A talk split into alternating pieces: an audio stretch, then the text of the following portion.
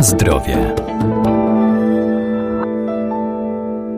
Spożywanie produktów o niskim indeksie glikemicznym to same zalety. Przede wszystkim nie powodują nagłego wzrostu poziomu glukozy we krwi i są trawione znacznie wolniej, dzięki czemu dłużej nie będziemy odczuwać głodu. Warto też do diety włączyć produkty zbożowe.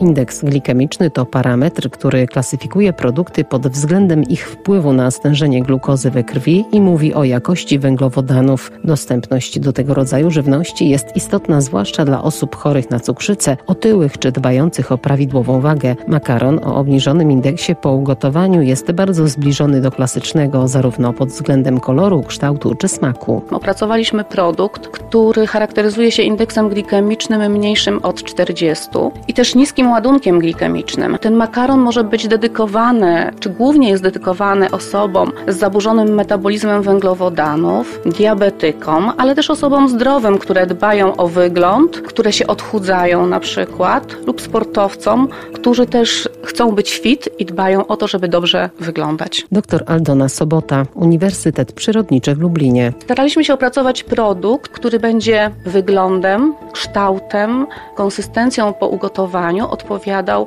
tradycyjnemu makaronowi pszennemu. Czyli chcielibyśmy, żeby to był taki produkt, który będzie substytutem tradycyjnego makaronu, ale jednocześnie będzie charakteryzował się znacznie niższym indeksem glikemicznym w stosunku do tego makaronu, który jest obecny na rynku. Jego bazą, jeżeli chodzi o surowce wykorzystane, jest tradycyjna semolina durum, która jest wykorzystywana do produkcji tradycyjnych makaronów. Do tej semoliny wprowadziliśmy mąkę łubinową z niskoalkaloidową i wprowadziliśmy dodatkowo błonnik owsiany, charakteryzujący się dużą zawartością rozpuszczalnej frakcji błonnika, tak zwanych beta-glukanów. Na początku wybraliśmy surowce, które mogły stanowić taką bazę tego produktu.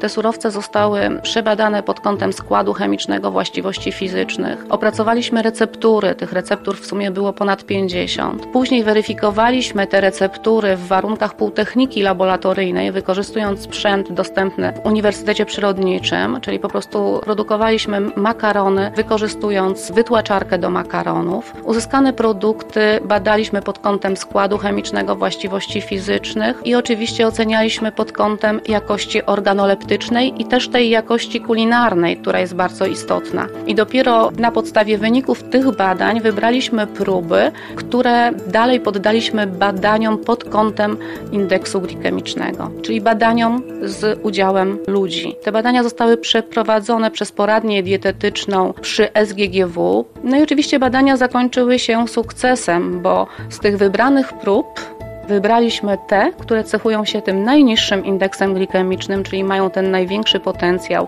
i spełniają w pełni nasze oczekiwania.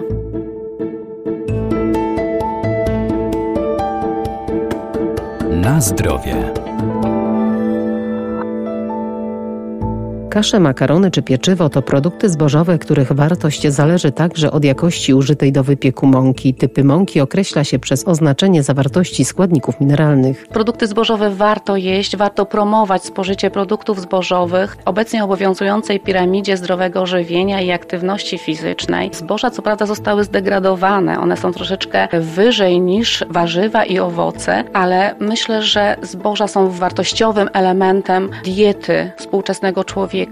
Dostarczają nam węglowodanów, oczywiście odpowiednie zboża, odpowiednio też przetworzone. Istotny jest bardzo stopień przetworzenia produktów zbożowych i warto sięgać po te produkty, które po pierwsze mają bardzo prosty skład i bardzo niski stopień przetworzenia, czyli takie zboża właśnie jak, czy produkty zbożowe jak makarony, jak kasze. Im bardziej gruboziarniste, tym oczywiście jest to lepszy produkt.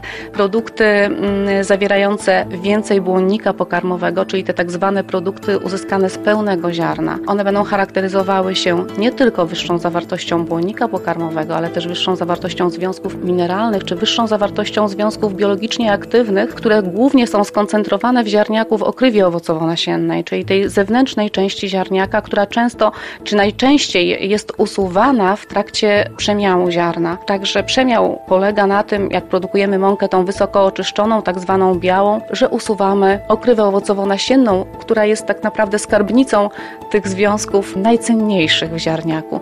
Także warto jeść produkty zbożowe, warto, aby one były podstawą naszej diety. Oczywiście należy jeszcze wprowadzać do diety i owoce, i warzywa, i o nich też nie zapominać, ale należy pamiętać o tym, że zboża są bardzo cennym składnikiem dobrze zbilansowanej diety.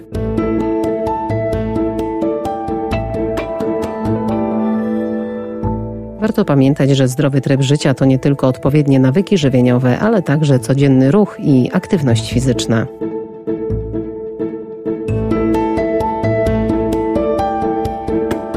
Na zdrowie.